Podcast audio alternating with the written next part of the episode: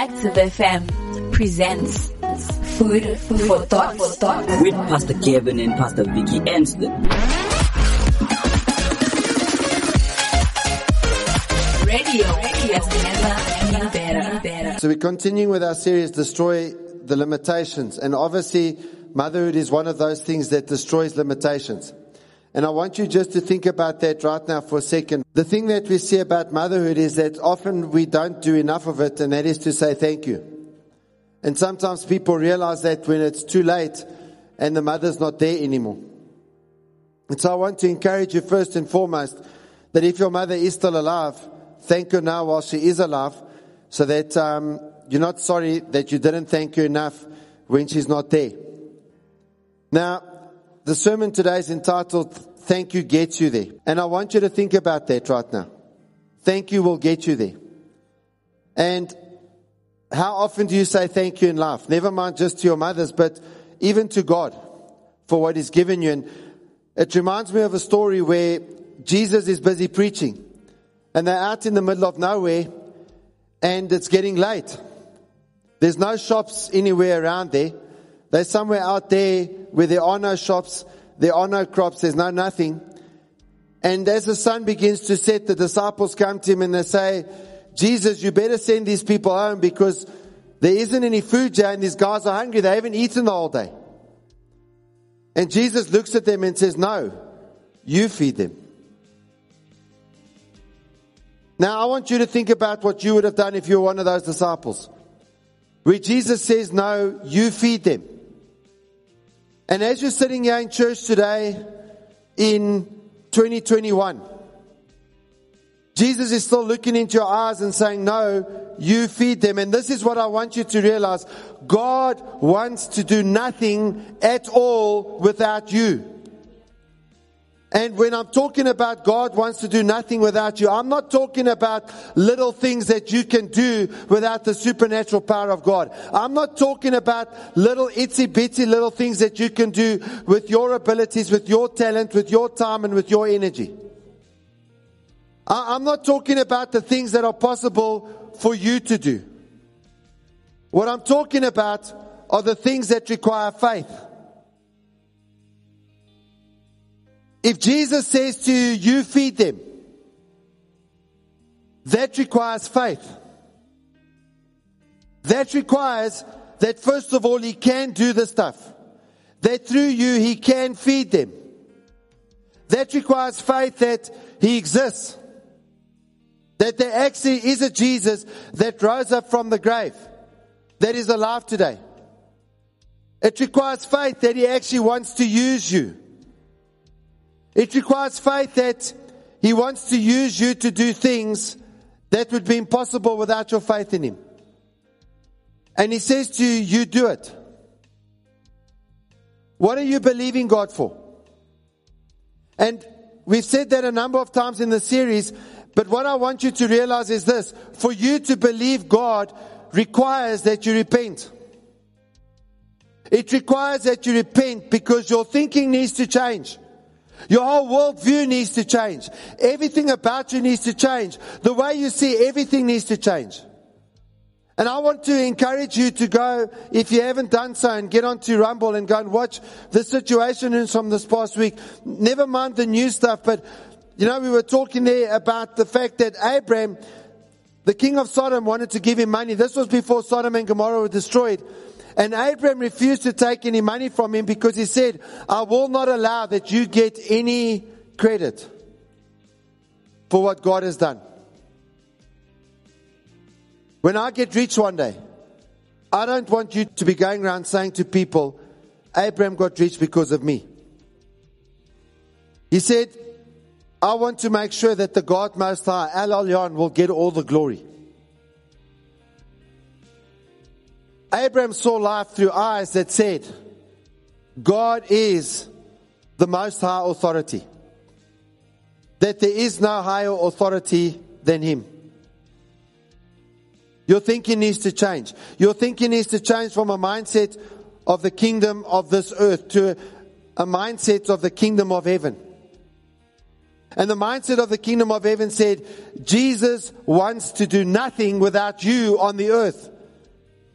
But he commands you to go out in faith and to do things that are supernatural. Things that are requiring miracles for the Holy Spirit to work. Now the first step in living a life like that is a step where you need to take a step of gratitude. A spirit of gratitude needs to consume all of our complaining. It needs to overcome every complaint that we have. And sometimes we hide our complaints with prayers and we pray the prayers, we pray these complaints and then we say in the name of Jesus. Sometimes we pray negative prayers in the name of Jesus, but the prayer of faith is never negative. It's never negative. And it's time to get out of the mode of complaining. It's time to get out of the attitude that always sees what is wrong. That always sees what is wrong with people. That always sees what is wrong with the bank account. That always sees what is wrong. The Israelites had been caught in captivity for 400 years. They were living in the, the land of Egypt for 400 years. Abraham had been promised the promised land and it was not Egypt. The thing about this is, is that God's plan for the, the Israelites was never for them to live in, cap, in captivity in a, in, a, in a land far away. God's plan is never captivity for any nation. If anyone tells you when you're living in captivity that this is the plan of God, it is not His plan. If anyone tells you that it's God's plan that we live in captivity right now, that we live in lockdowns with pandemics and waves coming along, and the waves are not those nice waves that we go and see when we go to the seaside, but it's these waves of, of, of infections where people die. And we see people with oxygen and all sorts of things in India and all of that. That isn't God's plan. And if you're accepting that as the plan of God, then, then you need to go and read the Bible because that isn't the plan of God. God used Moses with the Israelites as a type of Jesus. And he raised Moses up to deliver the people. Now I want you to think about what happens. God conquers the most powerful nation on the face of the planet at that time. And he conquered this nation for a bunch of slaves. I want you to think about that for a second. He conquered the most powerful nation on earth at the time of Moses for a bunch of slaves. You don't have to be somebody for God to move. You just have to be a child of God. God doesn't care about your status. He doesn't care about your title. He doesn't care about who you are or who you think you are. If you believe by faith and you're a child of God, God wants to move in and through your life. And today many people are living in fear. They're living in fear because of the virus. They're living in fear for their children. But I want to tell you that you don't have to live in fear, even in terms of what's going to happen in this nation, because this nation has a promise on it. I want to tell you, active church, that this nation has a promise on it. In the name of Jesus, this nation has the promise of God on it. Just like the promise of God was on the nation of the Israelites, the descendants of Abraham. And so, they went out of Egypt when God had supernaturally saved them. They went there into the wilderness on their way to the promised land. And God tells them He's sending them to the promised land because it is their inheritance. The trip was supposed to take 11 days. They were supposed to take 11 days from slavery to the promised land. But 40 years later, they had not arrived at the promised land yet. What 11 day trip are you spending a 40 year journey on? Because you haven't believed the promises of God. You haven't stepped out in faith and you haven't started moving and ministering the way God wants you to move and minister because every place that you're alive, everywhere that you go, you're on an assignment from Almighty God. You're supposed to be the life of the party. You're supposed to be the life of the school or the company wherever you work. You're supposed to be the life of your home, the life of your community. Your home is supposed to be a place where people are coming and they are finding the Lord Jesus Christ. Yes, right there in your house. Yes, right there in your office. Yes, right there on the factory floor or the warehouse floor where you might be working. You are the one that is supposed to be bringing the presence of God into people. And I'm asking you, is the presence of God and the Holy Spirit alive and well on the inside of you right now? Are you experiencing the joy of the Lord no matter what may be going on around you, no matter what circumstances you may be facing? That are bringing challenges. Because when the presence of God is there, miracles happen. Awesome things take place. Some of us have been living out in the wilderness for years and the Holy Spirit is crying out, can you just get there? Can you just get there? It's only supposed to be an 11 day trip. God fed them in the wilderness. They didn't have to worry about food. He fed them. Their clothes didn't wear out. And here's the thing. The wilderness is a, is a place where God will sustain you, but it's just a place of survival. The promised land is a place of abundance. It's a place of overflow. It's a place where, where, where we go and wherever we tread, we take possession of it. None of those who left Egypt got into the promised land except two, two people who had faith. They died outside the promised land. May this never be our story.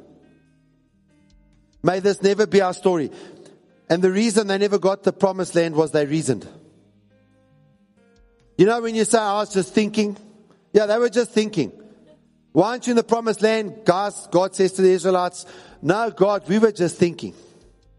We see this in Deuteronomy chapter 1, verse 21 and 22, where it says, Look, He has placed the land in front of you. Go and occupy it as the Lord, the God of your ancestors has promised you. Don't be afraid. Don't be discouraged. But you all came to me and said, first let's send out scouts to explore the land for us. They will advise us on the best route to take and which towns we should enter.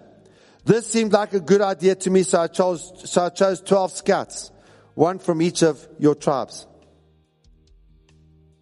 The problem is that we say all of us because we want to give weight to our opinion. You know, whenever we're doing things that maybe God hasn't quite said we should do that thing, or maybe we're not doing something God has said we should do, then we say all of us because all of us gives us weight to our opinion. And I want to tell you today, as you're sitting here listening to this, that there is a danger in listening to all of us when God has already decreed something. God has already decreed that you're a world changer. God has already decreed that demons are being smashed. They're being smashed. You just walk in the room and demons are yelping like a dog that has been kicked in the stomach at 100 k's an hour. It may sound like a good idea to us. You know, when all of us are talking, it may sound like a great idea, but a good idea could set us back 40 years. Friends can change our minds. Friends can change our minds because it sounds good, even though it contradicts the word of God. How many things are you believing, even though they contradict the word of God? When the spies came back, only two had a good report. And only the two of them entered the promised land. Every one of the rest of the, the nation of Israel, because the Israelites went with the ten. The Israelites went with their friend. Every one of them died in the wilderness because they focused on the giants, except instead of focusing on the biggest giant of all, which is the Lord our God. They never got there, even though they could see it. And many years later, many, many years later, long after the Israelites had gone into the promised land, long after Joshua and Caleb had gone in and taken possession of the promised land, at the time when Jesus was there, there was a man sitting by a pool. He had been sitting by the pool for 38 years. And what happened was that this pool was an awesome place because every now and then this angel would come and stir the water. And when the people saw the water stirring, they knew that the first one that got into the pool would be healed.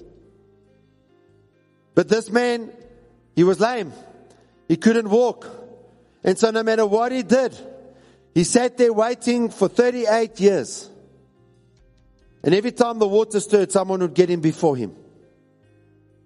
And many of us feel like that about life. You know, if Jesus hadn't come along, he'd never have been healed. But Jesus did come along. He did come along. And when he said, What can I do for you? The man said, Please help me get into the pool. And Jesus said, Shut up. Basically, that's what he said. Do you want to be healed? Do you want to be healed? Don't tell me your excuses. Don't tell me your stuff. Do you want to be healed? You don't need this pool. All you need is me. I want to tell you that this same Jesus is here today. He's here right now. And he will raise us up without the pool, just as he raised this lame man up without a pool. And Jesus will raise you out of your wilderness into your promise. With all that is going on, with all the challenges that we face, with the third wave, now we're hearing third wave, third wave. We can make a song. Third wave, third wave, third wave. With all of that, Jesus will raise you out of your pool into your promise. Just get there. Just get there. What happened with the masses? They listened to the negative report. In Deuteronomy 1 verse 26 to 28, it says, But you have rebelled against the command of the Lord your God and refused to go in. You complained in your tents and said, listen to that, you complained in your tents, you complained in your houses.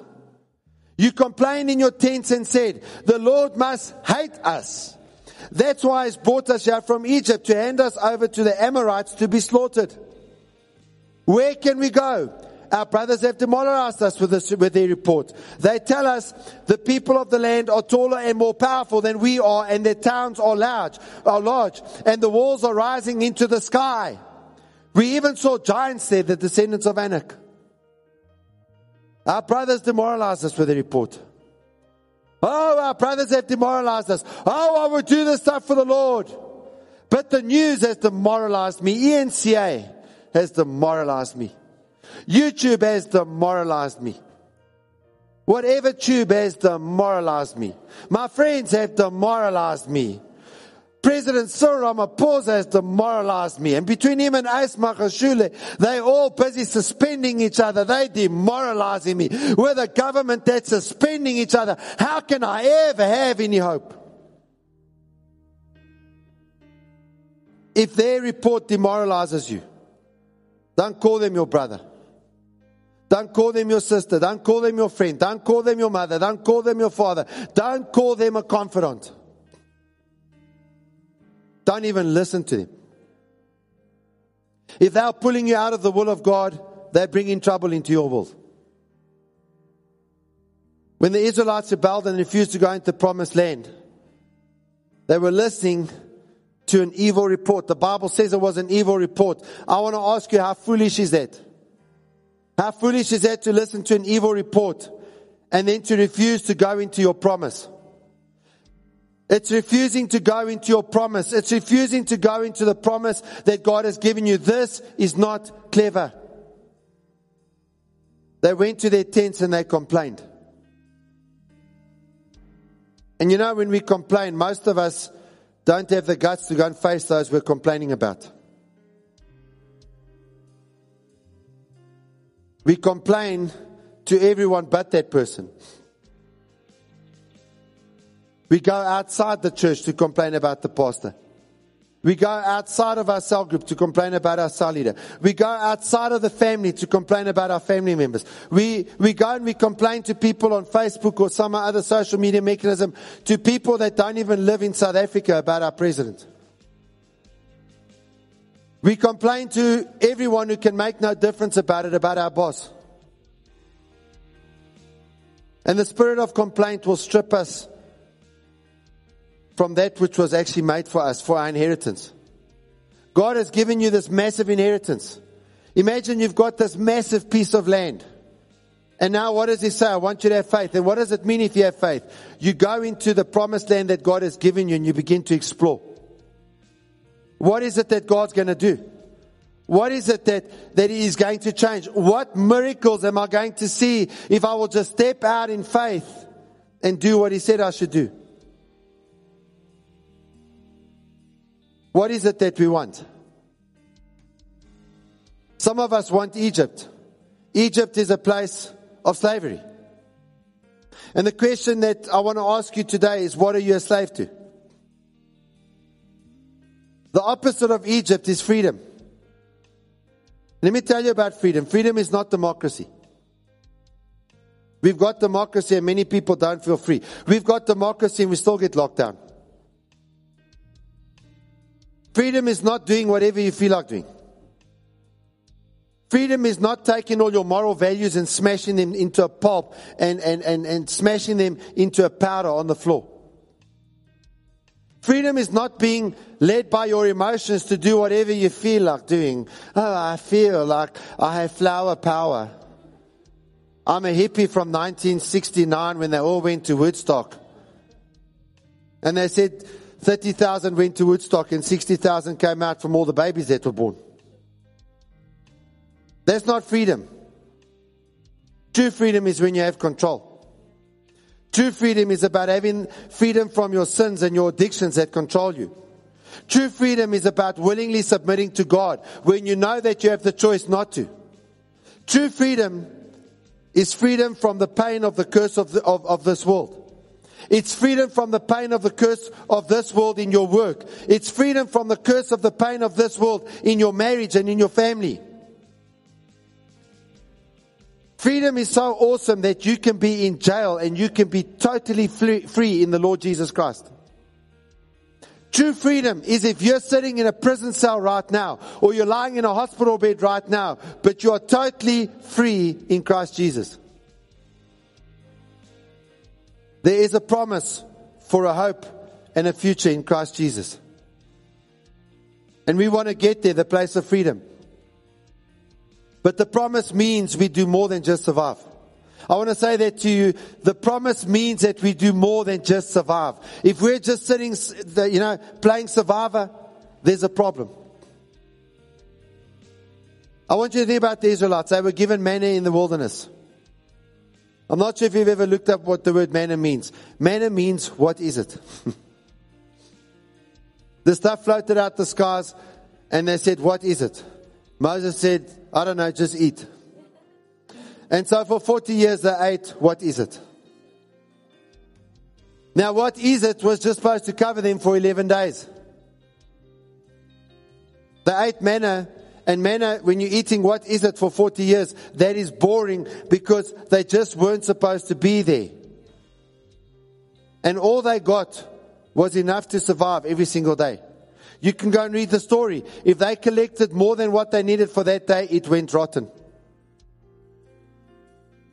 They got stuck in survival mode because of rebellion. And rebellion came from an ungrateful attitude. When we go against everything that God has set before us in the promised land, and it's a spiritual promised land where you're seeing miracles, where you're praying for people when they've got things like, you know, end of, end of your life cancer and you see them being healed. What would it be like if you prayed for someone with a tumor and the tumor's gone? They were meant to be in the promised land where food was abundant. They were meant to be in the place of overflow, the land of milk and honey. Instead, they were eating and they were stuck. They were stuck eating. What is it? Dad, can I have some more food? Yeah, I have some. What is it? You're sitting there at supper. Oh, what's for supper tonight? Yeah, what is it? How many of us are living in a, in, in a place where we're in, we're in a place where all we're eating is what, what is it?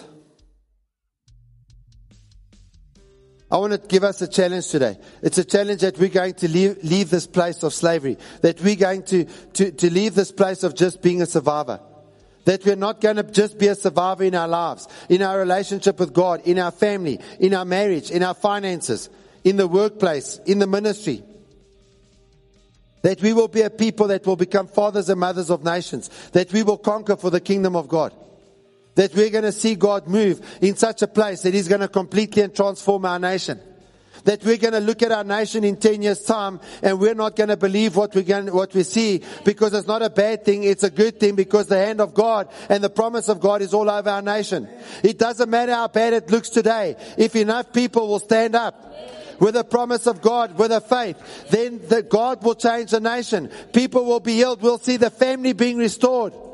We'll see kids walking in the shops on average with a mother and a father.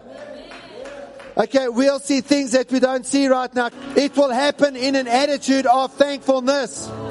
And by this attitude of thankfulness, we will fill this house. We will fill the house of God all over this nation. The house of God will overflow our parliament and our court systems and our constitution and everything in this nation will change to the glory of God. But it has to happen in an attitude of thankfulness. And to be thankful, we need to remember Hebrews 3 verse 12. It says, so watch your step, friends. Make sure there's no evil unbelief lying around that will trip you up and throw you off course, diverting you from the living God. I want to read that to you again. I want you to think very carefully about what that says. So watch your step, friends. I don't know if you still say that. Hey, hey, watch your step. Huh? We used to have a saying, are you speaking to me or you chewing bricks? Because either way you're to lose your teeth.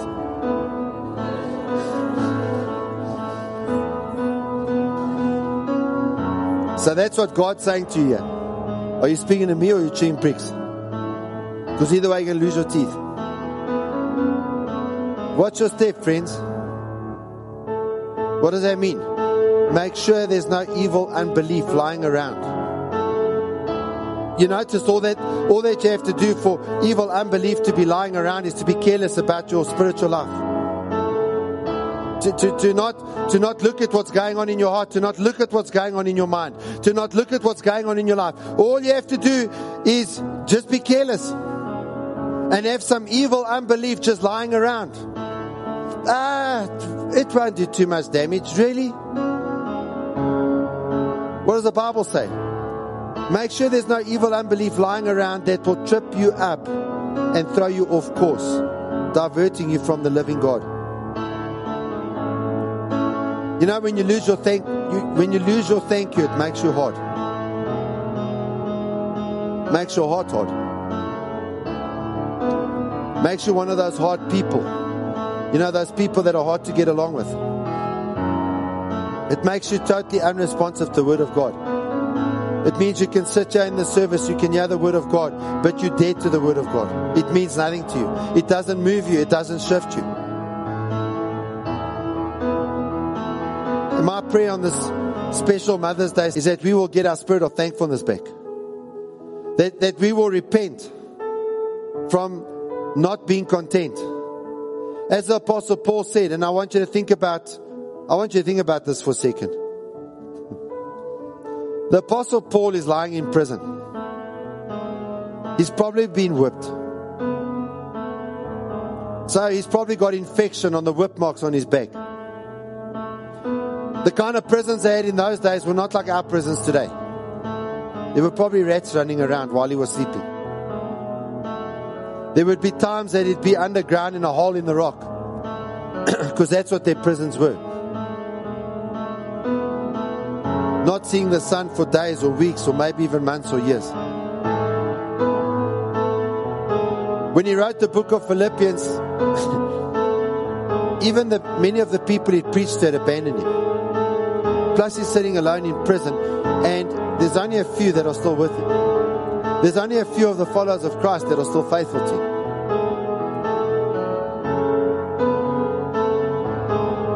And then he he writes this incredible passage which was recorded in Philippians chapter 4. During this the time when he wrote this letter to the church in Philippi. And he starts talking about all the things he's gone through. He starts talking about how hard his life's been. I'm telling you now, if you if you read what he's been through in that in that chapter, I mean, when I think we'd be embarrassed to say we've had a hard life. And then he says, I've learned the secret of being content in any and every situation. I want you to think about that. I've learned the secret of being content in any and every situation. Whether I'm well fed or hungry. Whether I have a lot of money or no money. Whether I'm popular or totally rejected for the gospel. whether I'm loved or hated, whether I have a lot of people around me or I'm experiencing the pain of loneliness, whether I'm free as a bird or locked up in chains here in prison.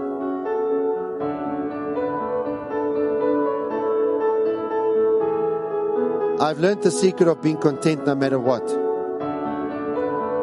And then there's that famous verse from Philippians 4:13 which many people say that they quote that when they look at a Porsche. And they say I can get this Porsche. And if you're saying it in that context, you're a liar. That's not the word, it's not what it says. In fact, I heard about a man who, who quoted Philippians 4:13 when he was justifying leaving his wife for his young secretary. And Philippians 4:13 says, "For I can do all things through Christ who gives me strength." Now, I can do all things through Christ who gives me strength doesn't talk about leaving my wife for someone else or some other rubbish or getting a Porsche or something. Philippians 4:13 talks about I can be content in any and every situation, for I can do all things through Christ who gives me strength. Now, for that to be real for you, I want to ask you this question. How real must Jesus have been to Paul? That he would have allowed himself to end up in that situation. You know, Paul could have avoided that situation. All he had to do was stop preaching. That's all he had to do. If he stopped preaching the gospel, he could have stopped that whole thing.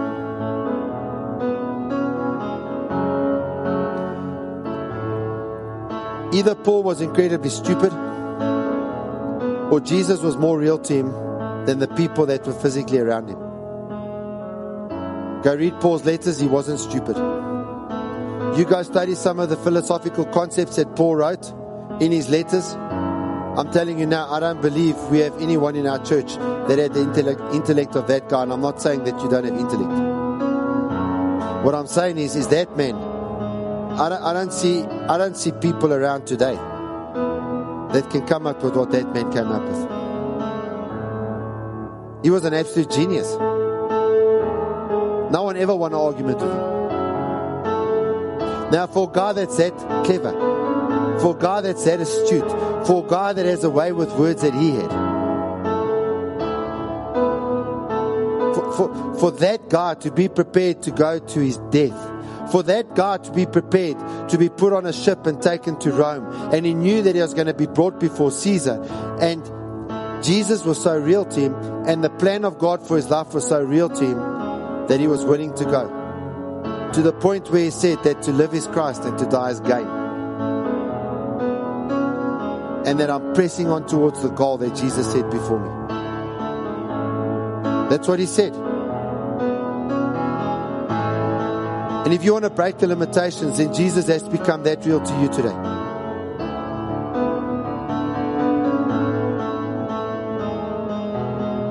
And I want you to close your eyes right now.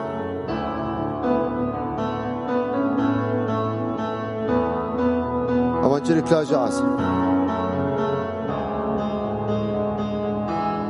And I really want you to think about where you are. You know, sometimes we we realize that we're far from God because we're not thankful. And then I want to challenge you because maybe there's something inside of you fighting and you're saying, yes, but Gavin, you don't know my situation. And yeah, maybe you're right or maybe you're wrong. You might be wrong.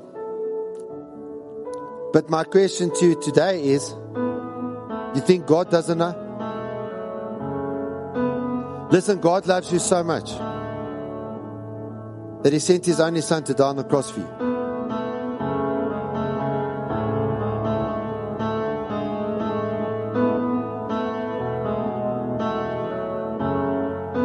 What my prayer is is that right now you just open up your heart and allow Him to give you a taste of what that love is like. How that love feels.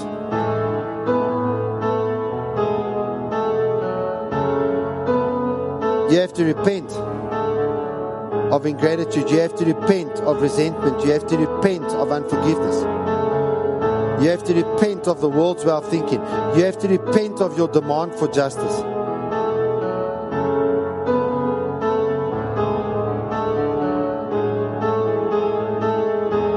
You have to repent of not praying for people.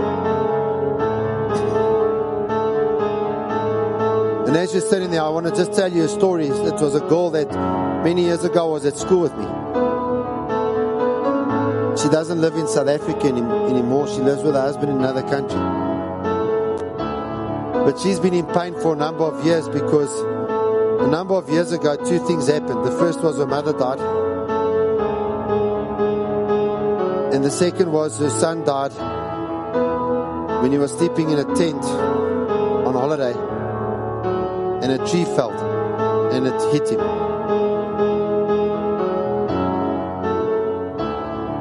And two days later, he died in hospital. And she's broken.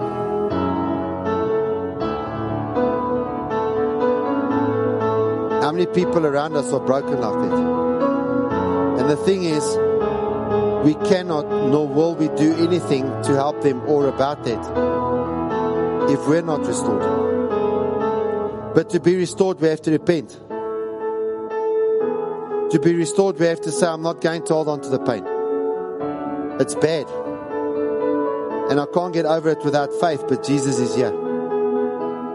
Jesus is here. Yes, Jesus is here. Just like he was with that guy who was at the pool that had been sitting by the pool for 38 years trying to get healed. And Jesus went to him. He's here. And to repent, what do you need to know? Romans 10, verse 8 and 9. But what does it say? The word is near you, in your mouth and in your heart. That is the word of faith we preach. That if you confess with your mouth the Lord Jesus and believe in your heart that God has raised him from the dead, you will be saved. What I want you to realize to be saved means you're saved from an everlasting existence without God. To be saved means you're saved from everlasting judgment. Never ending, everlasting judgment. What I want you to realize as you're sitting here today is that your eternal destiny is at stake. And some of you are struggling. You're saying, no, uh, don't tell me about this grateful thing. You don't know my life. And, and God's saying, I know your life. Gavin may not know your life, but I know your life. And I know what I gave up for you.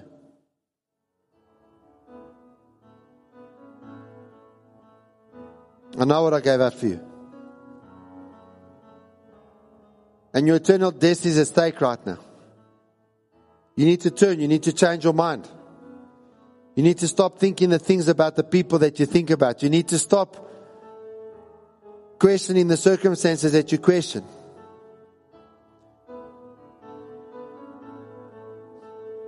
And you need to think about eternal life.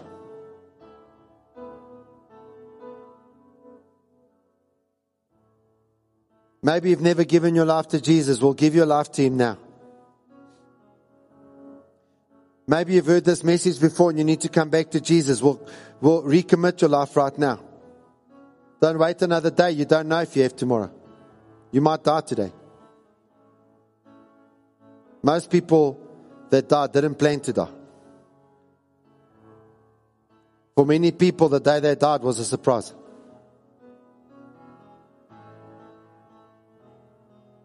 If you're at home, I'm going to ask you right now to send an email. Send an email to info at theactivechurch.org and tell us, I've given my life to Jesus or I've recommitted my life to Jesus. I want to say that again. Info at theactivechurch.org and just say that I've given my life to Jesus for the first time or I've recommitted my life to Jesus. And let us know your contact detail. We'll be in contact with you. I want you to visualize Jesus. His blood being shed on the cross. Every sin of ingratitude. Everything that you've done without faith. Every thought that was wrong. Every word that was wrong. Every action that was wrong. The power of those arguments that are against you are being destroyed by the blood of Jesus right now. And that Jesus, that, that blood that Jesus shed over 2,000 years ago, that blood is still so powerful today that it is still taking sin away today. I want you to see yourself being washed by Him.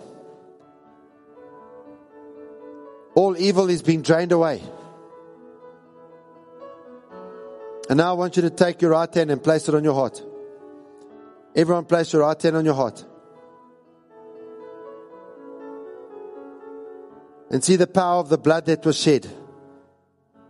The price that he paid to take away your sin. I want you to repeat after me. Say, Lord Jesus, today I recognize that I'm a sinner. I repent of everything I've done wrong. I renounce my life of sin and I accept your sacrifice. I know that it was the price you paid for my redemption. And today, Lord, I ask that the blood of your wounded body wash me of all my rebellion, all my sin, set me free from any sickness and from any pain. And I accept that my debt has been paid, that there's no outstanding balance. All my sin is washed away because you paid everything for me on the cross of Calvary. And I accept that by your blood I'm justified. And that you see me from now on as though I've never sinned. And that by your blood I'm sanctified. Which means you've chosen me to serve you. And I'm willing to serve you. And so today I open the door of my heart. And I invite you in to be my Lord and Savior. Thank you for saving me and giving me eternal life. Thank you, Jesus. Amen.